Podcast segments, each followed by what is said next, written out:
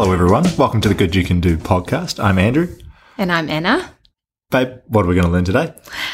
We are going to be talking about healthy lunchbox ideas, and predominantly for kids, but I'm sure adults could eat part of it too. Sure, big kids could get into these too. Perfect. All right. That sounds good. Where should we start? So I spend quite a bit of time putting together lunches for my kids, and a few months ago I got really stuck in a rut and just hugely appreciated any new ideas or things that I hadn't thought of from friends and looking online. So hopefully if you're listening, you might, even if you just pick up one thing, it'll make making that lunchbox tomorrow not quite so much of a drag. So hopefully you'll pick up a couple of things that might make life a bit easier. So we have a 3-year-old and a 1.5-year-old. So the 3-year-old currently goes to kindy, and his lunchbox, a typical lunchbox for him, is quite large, but the teachers have mentioned to me when we first arrived how important lots of food would be. So we send him off with an adult-sized lunchbox, and the key thing being that it's got dividing parts, so that's really important. But a typical lunchbox for Connor would be some cucumber sticks and hummus, probably some edamame beans, cheese and crackers, often 2 different types of fruit, so maybe a handful of grapes cut up and half a mandarin, probably some chips and some more like natural cookies as a little treat, plus some little chia dried fruit bites that you can get from the pick and mix baskets. I'm trying to picture his lunchbox in my head. And probably a muffin that I've thrown in from the freezer, and a piece of toast is actually his favorite thing. So what I'm really trying to do there is give him enough carbohydrates. When you have a young kid, they haven't quite learnt a lunchbox system yet. Their favourite thing to do, so the kindy teachers tell me, is to eat all the carbs first.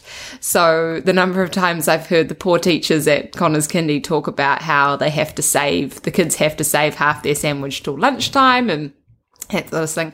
So I try and definitely put in 2 completely separate carbohydrates, like bulky carbohydrates. So usually like a muffin and a piece of toast. Yeah, so that if by some chance he eats all of one at morning tea, it's not going to cause issues for the teachers later on, and it's going to give him something a little bit more substantial to eat come lunchtime if he just happens to have eaten his whole sandwich or toast in the morning. So going back to the keeping it separate, how do you actually keep that all, stop it from all getting muddled up in one lunchbox? So the lunchbox we have for him is just one that I bought from the supermarket. Actually, maybe it was the warehouse, but I've seen them at the supermarket too. And it has 5 sections. So like one removable little trays. Yeah, removable trays. And they're key because the sandwich or the flat piece of toast, there's one thin container that sits on the top of the main area, and that, well, it's not even a container, it's basically more of a shelf. That is where the sandwich or the toast or the large pancake or whatever it is that day goes.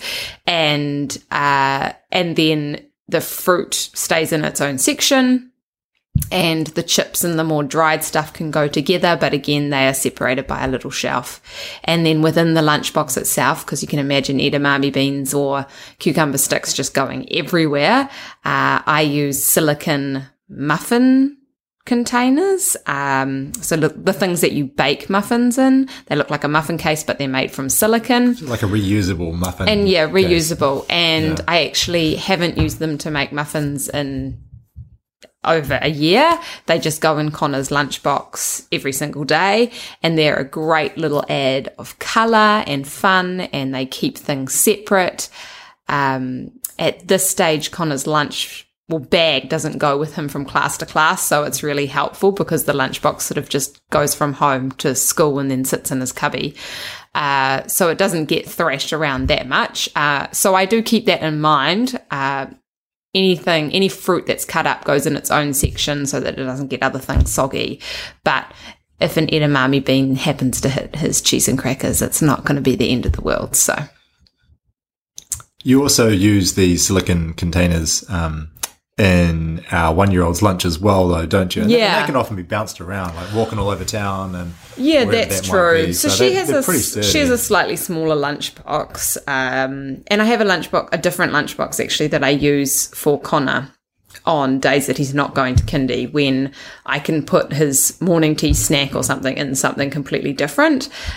Whereas for kindy, they really did recommend just one lunchbox for everything. My assumption is that it makes it harder to lose things and just prepping them for school, so they're not carrying around 4 containers. But yeah, Charlie, our 1.5-year-old, she eats pretty much everything that Connor does, except that she has her own taste preferences. So there's a few things that she won't touch in the same way that there's a few things that our older one won't touch. But yeah, I used probably a minimum of 4 or 5 of these little muffin containers a day. So they're really, really great. I've seen them at $2 shops, or Stevens is where I think mine are originally from. But yeah, have a look around. They are worth the money, especially just to make things a bit more fun. And it's something eye-catching, and kids love things to just be kept separate in their little sections. So this does it without adding too much washing and yeah. So with the thing with lunches for kids is that there's quite a lot of limitations these days. You can't have nuts at most schools and kindies, and you know, they don't want you to have too much sugar, and you know, for a lot of people are trying to sort of limit how much packaging they use. So how do you manage all that, and how do you keep the lunchbox fun and kind of different each time for the kids? So our lunchboxes go out with 0 packaging, which is quite big, but it's something that we've really tried to stick to. So I am not saying that nothing comes from a package, but I always buy in as big a bag as I possibly can and then make it smaller. Like the chips are an example. Like these are like veggie chips that are... Yeah, so he has I think they're called veggie straws by Eat Real. You can get them in small bags that would be very handy to throw in the lunchbox, but we actually just buy a big bag, and from a cost perspective, I'm 100% sure it's cheaper. I can do far more portions, and I can control the portion size a lot more. And also it's less packaging. The teachers don't have to open them for him. There's quite a few benefits to that. So he has more autonomy and able to just pick up his little shelf in his lunchbox and access them faster.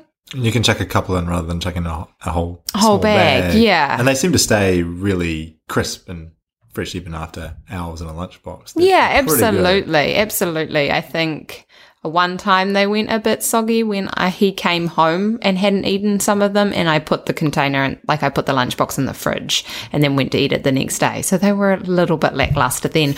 But in terms of lasting till 3:00 in the end of the school day, they're still as crisp as can be. So that was one really good thing. The other thing I find quite easy is getting stuff from like the bulk bins at supermarkets, so pretzels and little dried fruit chia things. I think they're called like little chia beetroot nuggets, I think the ones that I get are. They're basically just dried apple and things. And you can get those sort of stuff in an individual packet, but it is just as simple to get it from the bulk bins. And I just take the same Glad Seal bag that I got the first one in and keep taking it back and refilling it, and then just store it in a jar at home. Makes it real simple. And those are just little special things that he gets in his lunchbox. Cookies. We are a predominantly gluten-free house, so I do buy a gluten-free vegan cookie, but it's actually just an arrowroot cookie. So it's not one covered in chocolate. Chocolate is technically not allowed at Connor's kindy. And it's a little bit of sugar without being far too much processed stuff to just help him and the teachers, for the teachers' sake too, to just keep things a bit more level throughout the day and keep his energy sustained. What are some, you mentioned a few before, but just to run through it for people, what are some of the sort of vegetables that you're able to get in there? So cucumbers are standard. I wish my kids... And you mean like you cut it into like little sticks? So I wish my kids loved the snack cucumbers, even though they come in packages, but my kids actually like the cucumber that doesn't come in a packet. The one that I think it's called a Lebanese cucumber, the one that you tend to peel the skin off because it's a rougher outer. They love that, and I just cut it into sticks and stick it in one of the silicone things and then give them a tiny pottle of hummus. There's something about dipping them themselves that really gets them a bit more excited, and they can open it up and it's exciting to see the little container, and things that are small, it's far more fun. So it's like a little reusable bottle that you'd put like tomato sauce or something in. Yeah, I think it originally came with soy sauce in it from a store, or maybe it was a sushi shop or something. And it's one that he can open himself, and he can just dip his cucumber in there. Avocado is a standard, whether it's on his toast or on just cut up, that's definitely always in there. We do edamame beans, so you can just buy these frozen from your supermarket. And so they're like shelled, they're just the beans themselves. Just the beans. I've tried sending them off with ones that are aren't shelled yet as a fun activity, and he just got frustrated at them. So we just go for the already shelled ones, which I think you pay like 50 cents more, but I feel like you get a lot more beans in the packet, so it sort of makes it worth it. And I don't actually think that you have to cook these, but I just put them in the microwave for less than 2 minutes before in the morning and send them off just like that. No added salt, no nothing. They're quite actually salty and yummy and moorish just as they are. And then the other veggies you'll get in through recipes, right? And we'll talk about this a little bit. So if you do have a bit of time, if you've got 20 minutes to spare on the weekend, you can do a quick little bit of baking. Yes. And this is what you'll often do. So prep you for the week ahead. Yeah, so I will take any recipe of muffins or something when we get a chance to make it, and I instantly double it, because in my opinion there's no point in going to all that work for just something that's only going to last like 2-3 days. So I double it and shove half in the freezer, and that makes it really good. Because it stops your husband from eating all the little kids' muffins. The kids' muffins. And it also means that I have an option to just throw in the microwave quickly to defrost, and throw in their lunchbox as a nice little treat. So most of the muffins I make are done with oats, but I always try to sneak in a vegetable too. So whether it's pumpkin or carrot or spinach, can make some really awesome green muffins. Or zucchini's probably the other one that's zucchini's really great. You just have to make sure you squeeze it a little bit so that it doesn't add too much water. But all of those are pretty flavourless. I made kumara and zucchini waffles the other day, which were delicious, and that was a great little one that could just go in the freezer and then be thrown in the lunchbox. So, and I imagine you're like what you often use, and what might be for people listening, their very best friend in the kitchen is like a little handheld stick blender to basically mush up the vegetables. To a point where they're sort of a smooth consistency in whatever batter or absolutely. So we have a recipe for muffins, which are called Morning Glory muffins, and they have carrot in them. And we'll put that in the show notes. Nice. And they have carrot in them, and in the recipe, of course, it calls for leaving the carrot nice and grated, so you get that nice carrot cake texture. Well, no kid wants to do that, so I just blend that carrot right in there and add some, spinach as well, because why not? You can't taste it, and it's just added vitamins, so it's like the fallback, knowing that if your lunchbox isn't overflowing with super healthy vegetables that day because you need to go to the supermarket, or, this is kids and vegetables we're talking about, they're already in there. They're in the baked good. You've hidden them, and they can know that they're in there, but they still taste amazingly great, and they're getting all the vitamins that they need from them, so may as well. And the goal is saving time, right? And with two kids, you don't have a lot of time, so it's about trying to find recipes that are super fast to make and that are simple and have like 4 ingredients. Or I don't make a recipe. I don't make a muffin recipe if it requires more than 1 bowl. That is my standard. I also infuriatingly hate recipes that require me to make things in a blender because I hate cleaning the blender with a passion. So that's where my stick blender is great because it's so much easier. It does the same job as a blender. And I don't know why more people don't use it this way, but it literally works exactly the same as your blender, but you don't have to wash every single aspect of your blender every single time you do it. We just do it in a big glass bowl, which can go in the dishwasher, and then all you have to do is rinse off this little stick that you've blasted into the mixture a couple of times. So, yeah, if it requires more than 1 bowl, I ain't doing it because it's too much work and my one or both children will be pulling at my pant legs by the time I finish, so that's not worth it. So I'll put a link to the what we mean by a stick blender in the show notes, just in case anyone doesn't have one of these and wants to get one in their life. And we'll also put a link to a few recipes that you really like, in particular, 1 set of muffins. Yes, at least. Oh, there's multiple muffins. The natural nurturer is the lady that I go to whose blog. She has every type of recipe that you could possibly want with veggies added in, waffles, pancakes, muffins, cookies, everything that you could want. And she's really, really great and often really focusing on making things easy and simple, like using 1 bowl. So that's a really, really great option. But yes, we can put that in the show notes. Cool. In case anyone wants to go to it right now, it's thenaturalnurturer.com as the website, but I'll put a link in the show notes too. And just don't be afraid to if you have a recipe that you like, just chuck some spinach in there, chuck some carrot in there. Like it's pretty fail-safe if you don't go overboard. Yeah, so the 2 things to be cautious of are spinach and courgette have a high liquid content, so you can't just put in a heap of spinach because you will change the consistency of the batter. I have done that once, and then I just added more oats, and it was fine. So it is you can be okay with it, but. Yeah, and same with zucchini or courgette. If you're going to use them, it's best just to grate it and then squeeze some of the moisture out first before you add it into your baking, and then normally it's fine. But carrot, you barely even notice. Same with kumara. And, yeah, it's really amazing how little you notice it in there. Cool. Anything else you'd like to share? Anything else that would help?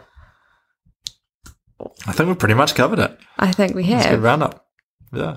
So I hope everyone listening in, that might give you just even 1 or 2 or 3 ideas that'll make your mornings a little bit easier. You got to have these things sort of locked in because, when you wake up at, when it's 7 in the morning and you're tired and sleep deprived and haven't had any coffee yet, that's not the time to be trying to solve the problem of what do I put in my kid's lunchbox. So I guess for us, a lot of it comes down to Anna being so good at having this stuff in the fridge in the first place, like just having these things on the shopping list and investing a little bit of time, maybe 20 minutes on a Sunday night to pump out some muffins or whatever it might be and have those in the freezer so you've got a little go-to option. Yeah.